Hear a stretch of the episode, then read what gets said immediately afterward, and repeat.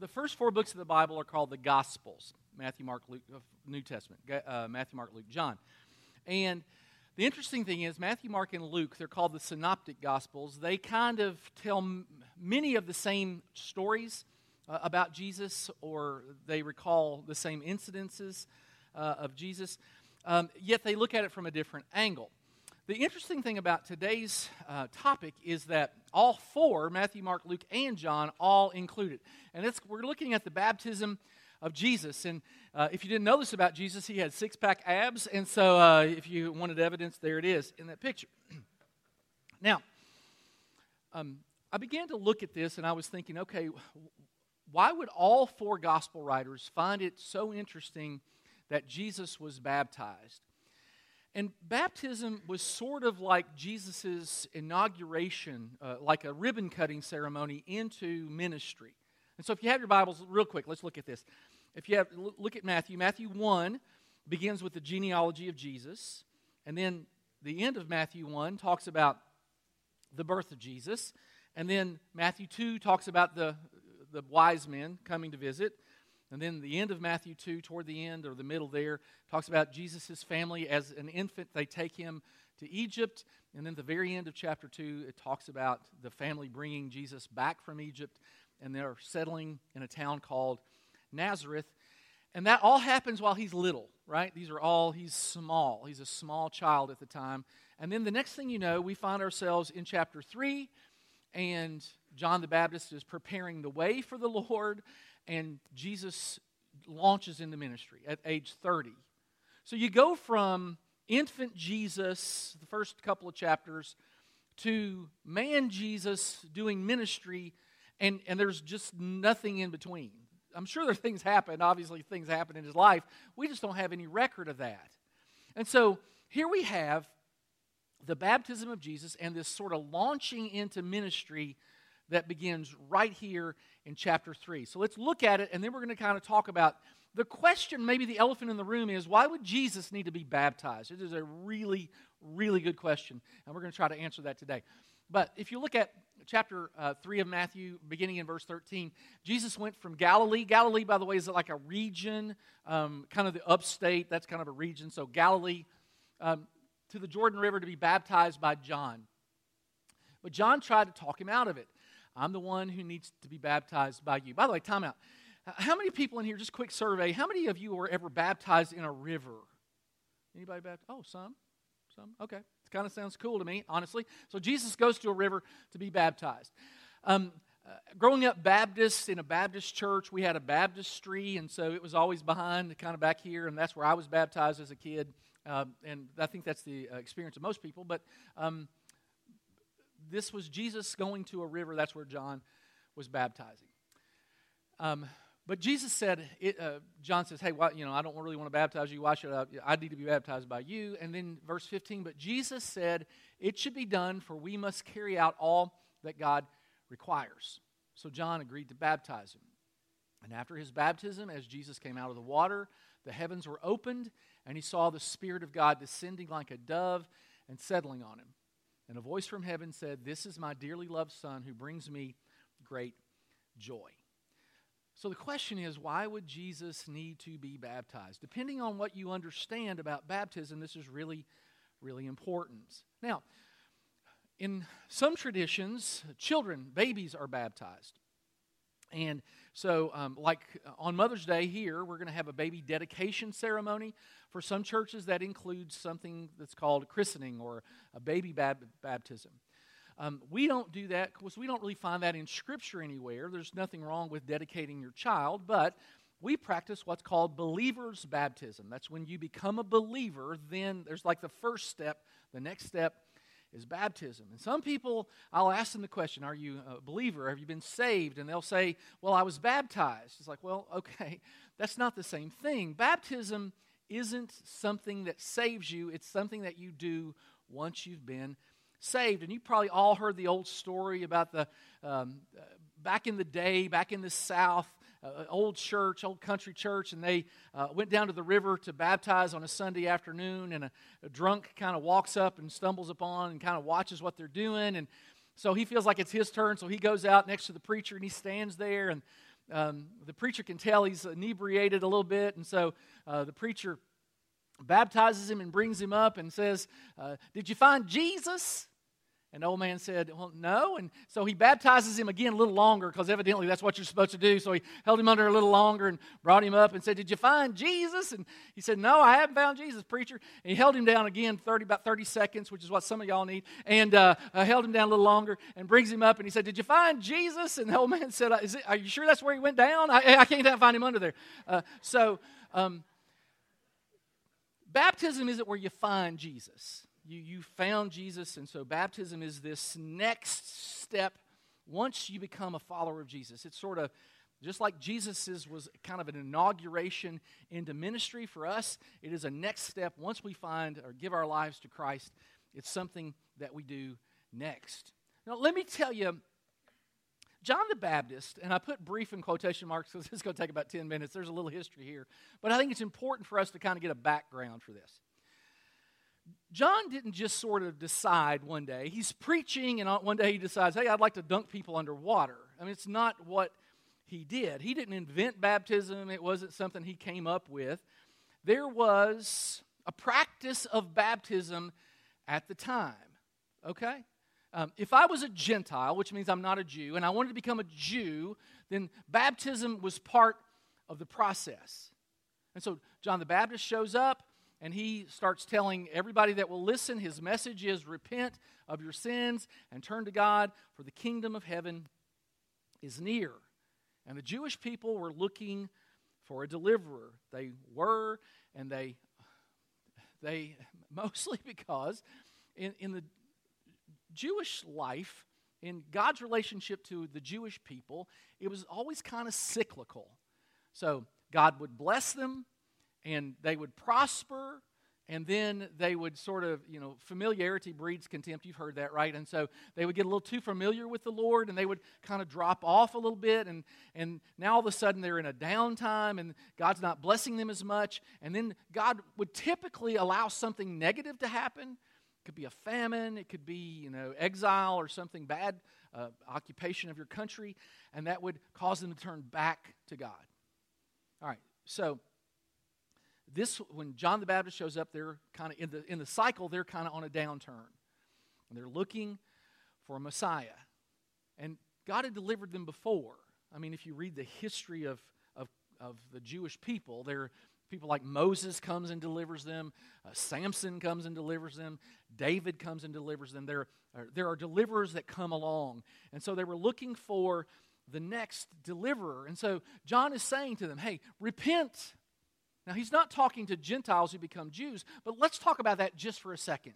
Because what, what John does is he takes a sort of a common practice and he makes it, uh, he morphs it into something different, something even more interesting. And so, why might a Gentile want to become a Jew? Well, when God is blessing, uh, look, when a team is winning, everybody wants a part of that. You know, they want to be, kind of be a piece of that. Um, I went to Kentucky this weekend to, to see my mother, and uh, I, I, went to Walmart, and I saw two guys with Kansas City Chiefs uh, gear on. If you had a gun to their head, they couldn't find Kansas City on a map. If I mean, there's no way. Ain't nobody from Kentucky know where Kansas City is. We don't have any idea where it is. But they're winners of the Super Bowl, and so we're wearing their gear. This is why I really appreciate Dallas Cowboy fans. Because if we wear the gear, we, it's not because we're winning anything. Uh, we are devoted. That's, uh, that's who we are. We are just devoted. You want to know what you call a cowboy uh, with a Super Bowl ring? A thief. Uh, that's who we are, okay? So, um, but what the Gentiles might do is they might have seen, oh, God is blessing the Jews, therefore, we kind of want to be a part of that.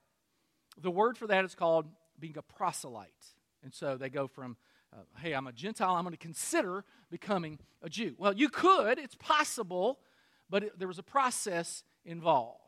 And it was kind of a three step process. Number one, you would bring a sacrifice to the temple. And so, um, if you were a man, you would bring a heifer or two. I think two pigeons. Uh, a heifer would be that would be an expensive. It's an expensive offering, by the way. Uh, like cattle today are kind of expensive. Then it was expensive as well. Uh, if you brought a heifer, if you weren't very wealthy, you could still become Jewish. uh, bringing two pigeons. That's really not nearly as much money. And so there was an opportunity for everyone to become a Jew if they wanted to. So the first thing is you'd bring this sacrifice. Now, the sacrificial system is weird to us because we don't do this anymore. But they would draw the blood, they would butcher the animal and, and drain off the blood, and they would offer this as a sacrifice. And it's kind of weird to us, but that's kind of what they did. The second thing would be if you were a male, they would circumcise you, no matter what age you are. Now, uh, Jewish babies were circumcised at eight days, and there's really no memory of the pain of that. But if you were a man and you decided, hey, I'm Gentile, but I want to become Jewish, I offer the sacrifice. Step number two uh, really probably prohibited many people uh, from going uh, the, all the way here because that was quite uh, the commitment you didn't um, you didn't impulse buy Judaism. I mean, you know, it's like like one day you're saying, "Hey, I'd really like to get circumcised." You didn't go into Lowe's and there'd be a magazine that says, "Have you had your Jewish makeover?" Uh, really, not what would happen. And so there would have been great consideration on the part of a Jewish uh, of a Gentile man before he would become a Jew, because it included circumcision. It's a big deal. It was a kind of a permanent identification mark that I've gone from uh, Gentileness to Jewishness. And then the third step, once the wound was healed, you've offered the sacrifice, you've been circumcised. The third thing that you would do is baptism. Now, uh, really interesting. This I, I, I, did a little research on this. I love the history of these things. That's why I kind of tell you this stuff. There was a, a couple of biblical um, writers from early times, two, two or three hundred A.D. One guy's name was Hippolytus. Isn't that a cool name? Hippolytus. If all of y'all, any of y'all looking for your next name for your son, uh, Hippolytus. Nobody else is going to have that. Uh, so uh, you call him Hippo, be great. Uh, nobody will make fun of him at school or anything. Uh, Hippolytus, and then another guy named Cyril. And they report that when a person was a Gentile and wanted to become a Jew, the baptism was done the people would walk into the water and they would uh, be naked. Now, the men, only men would uh, observe a man being baptized, only women would observe a woman being baptized. But, but can you imagine the level of humility involved here? Um, and so they would make this commitment. A priest, if it was a man, would ask them the question uh, Are you committing to, be, to living like a Jew. And the Gentile who has offered the sacrifice and has been circumcised would say, uh, I do. And then he would submerge himself underwater. And the idea was uh, I'm a Gentile, and the Gentile me dies and is buried, and the Jewish me raises up out of the water. Uh, the old me dies, the new me uh, comes to life. All right, so John looks at this. He's seen this. I mean, I would think every Jew has seen this in Jesus' time. And, and John sort of appropriates this practice of baptism. And, and now he's talking to Jewish people. And, and, and he's saying, Repent, for the kingdom of heaven is near. And, and it says in Scripture that people from Jerusalem and all Judea, this, this region, again, all over, and all over the Jordan Valley, went out to see him and hear him. And when they confessed their sins, he baptized them in the Jordan River. And it's like he took something that already existed and he made it something new. And people, these Jews, would confess their sins because remember, on the cycle of things, they're not at a high point, they're at a low point. And have you ever noticed you're, you're doing life, life is happening to you, and something bad happens, you consider it really bad, and you're annoyed by it, but later you look back and you say, Man, I'm really glad that happened, even though it was negative at the time and I didn't appreciate it at the time, but I look back and that really helped me long term. I talked about my mother a second ago. Uh, about a year and a half ago, someone came to her home. She gets um, her house treated for termites, and so uh, someone came to her home and they checked underneath her crawl space. My mama's house is built on pier and beam, and, and there's about, you know, three foot dirt underneath her floor. Uh, we have she has a floor, uh, but underneath there uh, uh, uh we have indoor plumbing too. Uh, just so you know, I know you were wondering about that, but underneath there's kind of there's where her furnace is, and that's where I changed the furnace filter. And and this termite inspector went under her home and looked around and came up and said to my mother, you need, you know, mold remediation and you need this and you need this and you need this. And she just rattled off a bunch of things that my mother would need. And just, uh, it just so happened that everything my mother needed done, they could do. Uh, amazing, don't you think? Everything she needed done, their company provided that service. And sure, it was only going to cost, you know, $12,000, $10,000, something, a big, big number. And, and so my mama She's 86. She wasn't born yesterday. And so mama says to them, um, i am going to get my son to look at it. That, that's me, by the way. Uh, like, I, I know all these things about what they're talking about. But what she was, a, she, I think she correctly made an, a quick assessment, and she said to herself, they're trying to rip me off. And so next time I was home, uh, mom said, Hey, here's this list of stuff they said was wrong. Why don't you go down under the house? Would you go down under the house and see about it for me? It's like, you know, look, I was 10 pounds, 11 ounces at birth. What mama asked me to do, I do. Uh, you know, she, she doesn't have to talk me into anything. I'm, I'm indebted forever. And so I go under the house and I go to a part of, the, you know, I, I go into there about once a quarter to change her furnace filter, but I don't go all over under there. In fact, I go in as fast as I can and get back out as fast as I can. Uh, I don't know if anybody in here is claustrophobic, but it's kind of it's not like fun under there, and so and there's bugs, and, and so uh, uh, not a great time under the house. But I go to the part where some stuff was evidently supposedly wrong. And, you know, she has insulation under there, and some of it had fallen, and it really did need to be put back up it wasn't $10,000 worth of problems, but it, there were some couple of things. And I happened, just happened to be down there looking at stuff, and I noticed that she has a vent on her furnace that uh, the pipe had rotted completely out. I mean, it, it wasn't like a little hole, the top of it had caved in. It probably hadn't been replaced in 40 years or ever. Uh, that house has been there for a long time. And so I repaired it, but what was happening was all that carbon and monoxide was going into her house. Okay, so here's the point of the story. What somebody intended to take advantage of my mother ended up me God working out for the good because I got to a place in, under the house where I noticed something I would have never noticed otherwise. You never know what God's doing with difficult circumstances in your life. And I know you have much, much more difficulty than that. That wasn't a difficulty. But really, honestly, these people, what my mother perceived trying to take advantage of her, ended up honestly saving her life. Now, that, that wasn't their intention. It wasn't what they were ac- trying to accomplish, but that's what it accomplished. God used something bad and He made it something good. And here in the life of Israel, back to our story, they're on a down cycle and they're looking for a Messiah.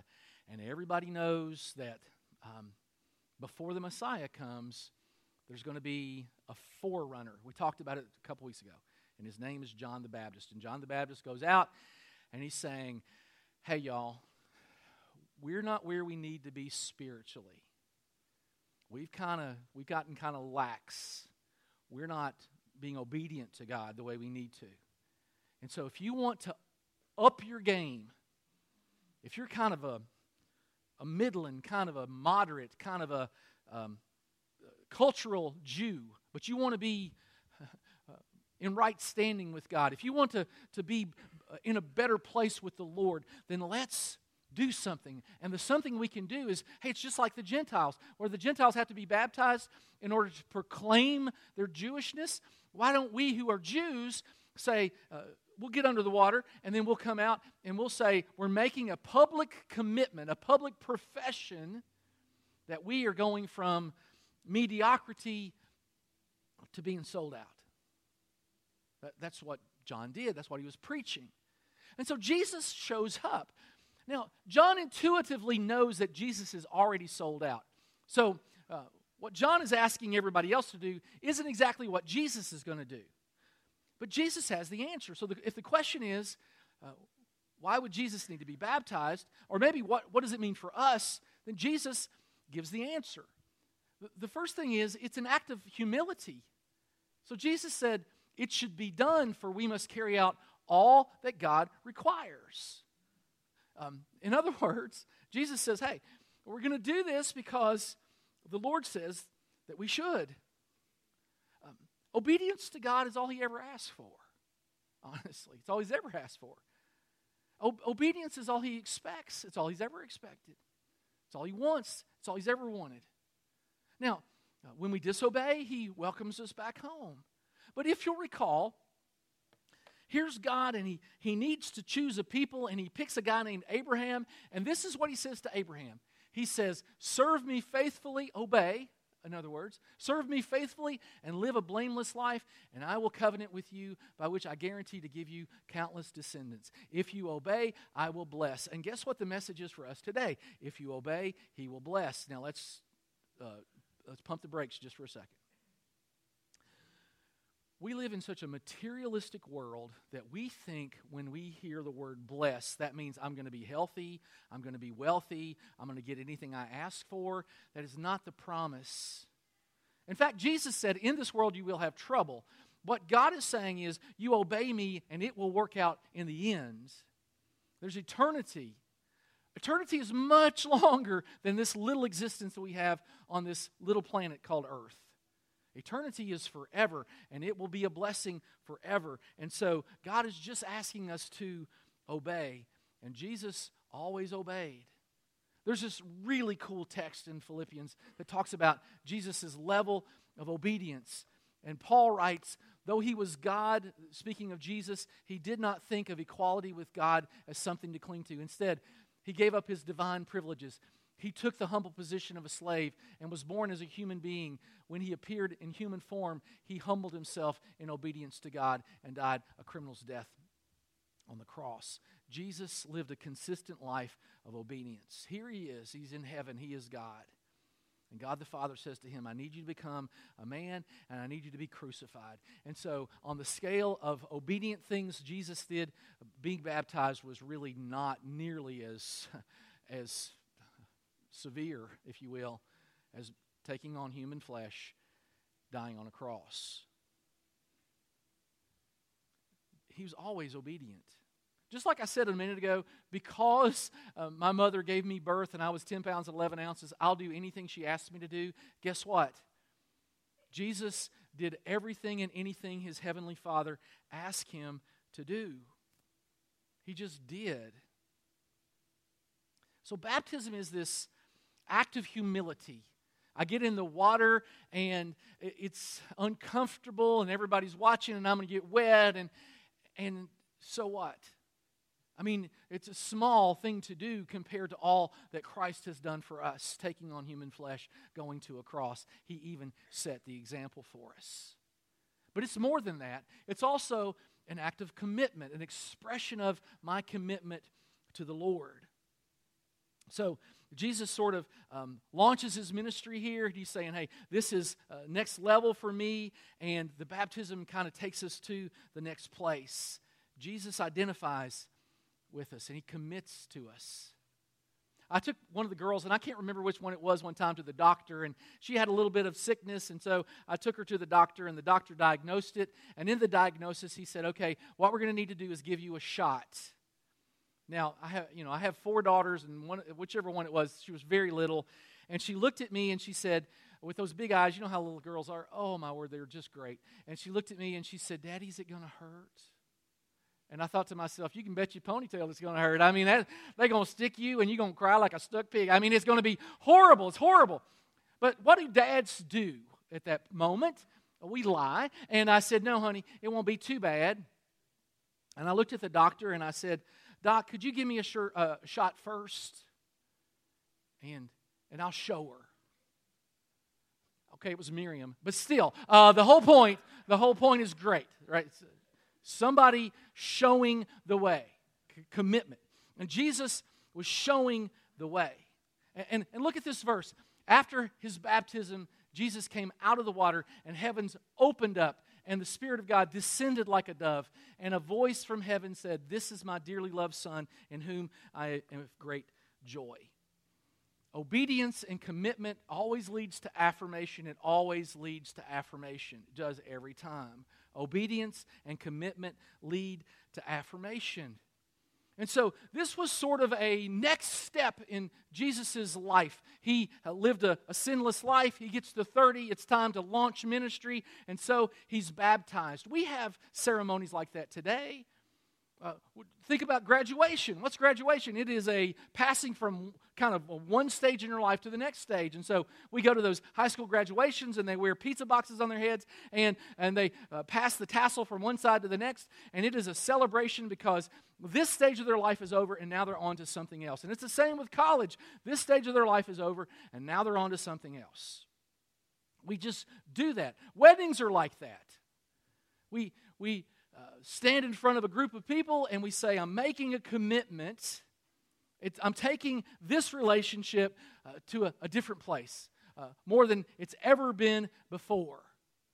Uh, one of my daughters, Mallory, is getting uh, married in May, and her husband, my future son in law, um, was baptized last week. It's really cool.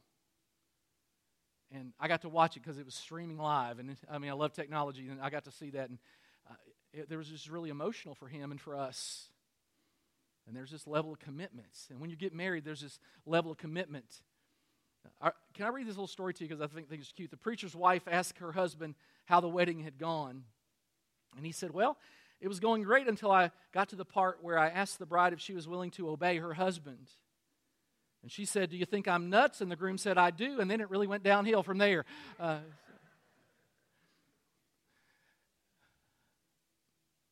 Baptism um, is an act of humility and commitment, and it's an act of identification. R- remember, uh, the voice from heaven God says, This is my dearly loved Son who brings me great joy. When we're baptized, we are uh, making these uh, sort of commitments. And here's the problem with our world today, especially our society. We live in a hyper consumeristic, materialistic world. I had in my notes, and I thought this is ridiculous. It can't be true that we see 3,000 uh, commercials a day. 3,000. It seemed like that is just, that's un, that can't be right. Maybe it was 300, and I put too many zeros. So this morning, I woke up and I'm like, I, I'm not going to preach 3,000 because that just seems ridiculous. So I did a little research on, on my phone real quickly this morning. The estimate today is between four and 10,000 a day. If it's 300 a day, we are bombarded with advertising trying to convince us to buy something, that something's good for us. With Christianity, a lot of times all we see are the benefits, and there are great benefits. it is a huge benefit to follow Jesus. His love is limitless. His grace is undeserved, also limitless. His acceptance is unconditional. I mean, there's great benefits to following the Lord. There are great benefits to following, but there's also responsibility. Uh, we like Jesus except when he says stuff we don't like. You ever notice that? We really like Jesus, or at least the concept of Jesus, or our idea of Jesus, but Jesus said some tough stuff sometimes. I mean, he really said some difficult things. One time he said this He said, If you openly and publicly acknowledge me, I'll freely and openly acknowledge you. If you uh, commit to me publicly, I'll commit to you. And if that were all he said, then we could kind of walk off and be happy. But then verse 33 happens. But, however, if you publicly deny that you know me, then I will deny before my Heavenly Father, I know you. We, we don't like those kinds of words because they're not warm and fuzzy. But here's the, the point um, we make a commitment to Christ, it needs to be a public commitment. We need to live in such a way. We need to act in such a way. We need to do certain things that show people that we are followers of Christ. When a person is baptized, They raise their commitment level to a different place because everybody watching now has a different expectation of you when you're baptized. And you go under the water and you come out, and everybody now knows. Everybody's seen. Everybody knows it. You've made a commitment, and it has been public, and you've done what Jesus has asked you to do. And some of you may not have ever done that. And if you haven't, you should. It is a great next step in your life. And it doesn't make you saved, but it is a commitment and it is going public with your faith. And I think everybody should do that. And it is a great way to do it. Next week, if you'd like, we have an opportunity. We're going to have another opportunity later in uh, near fall. So we, we provide these opportunities for you. But if God has put that on your heart, you need to come see me. Like right after church, I'm going to hang out right here in just a second. You just come talk to me, and we'll we'll visit about it. And I, I'm, I do not have coronavirus, so you can come talk to me. Uh, I, I, have not been tested, but I'm pretty sure. And uh, you come hang out with me, and we'll we'll visit for a bit, and and we'll talk about what it means to be baptized. We'll sign you up. We'll do it next week because it'll be awesome. It is this next place, next level of commitment. I'm going to end with a story. This is trash. This is Colleen Dykeman. She lives in uh, Babylon, New York. One evening, she was preparing supper. She took off her wedding rings uh, to wash the dishes. Uh, somehow, they got thrown in the trash. She then tells her husband, hey, they're picking up trash in the morning. And so he takes the bag of trash from the kitchen and he puts it in the dumpster, and they come and collect the dumpster the next morning. In the, when she wakes up, she realizes she doesn't have her wedding rings on. She remembers that they were near the sink. She goes and investigates, and then she remembers, oh, I've thrown those away. And she chases the garbage truck down about a mile away. So now they've picked up trash before and after her house and the wedding ring is in there somewhere. And they, the trash truck guy calls his uh, supervisor, his name's Edward Wiggins, and he says, What am I supposed to do? And Wiggins says, You're supposed to see if you can find her ring for her. So they stopped their truck route. They dug through six tons of garbage, and it took them four hours. And you would be thinking, uh, here's, I'm just going to tell you the truth. After about 15 minutes, I am done looking through trash. I can tell you that right now. I'm done. 15 minutes, that's all I, you know, I'm buying you a new ring. It's all over with. They looked for four hours. And even then, you have to, the, the odds cannot be good. And yet, here's a picture of her with her ring because they found it. I love this story because it reminds me of Jesus and me and you. We live in filth, in our own sin. I was talking to one of my friends just a minute ago about all the dumb stuff I did when I was a kid. I did so many dumb things. I've sinned, and that's not just when I was a kid. I have sin in my life, and I've I've messed up, and my life is I've lived in the trash. And yet, I'm so valuable to Jesus so are you. That He's willing to give up heaven and come to earth. And He's willing to go to a cross. And He didn't quit after 15 minutes, and He didn't quit after an hour. He didn't quit till the job is done. This is what I love about Jesus. So if He asks me to be baptized, to express publicly my commitment to Him, I'm going to do that. Because He's worth it and He deserves it.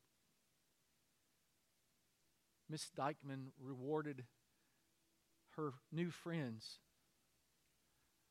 She baked them cookies, and every Christmas she has something for them because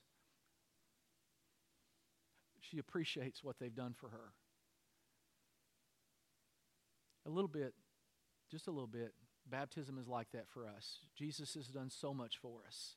This is a little ask that he's made. So we should do that. Father, I thank you for the teaching today. Thank you for the example that Jesus set for us. Help us to be obedient. We know that's all you ever ask for. So, Lord, I pray that you would guide us in all things. We pray it in Jesus' name. Amen. Amen.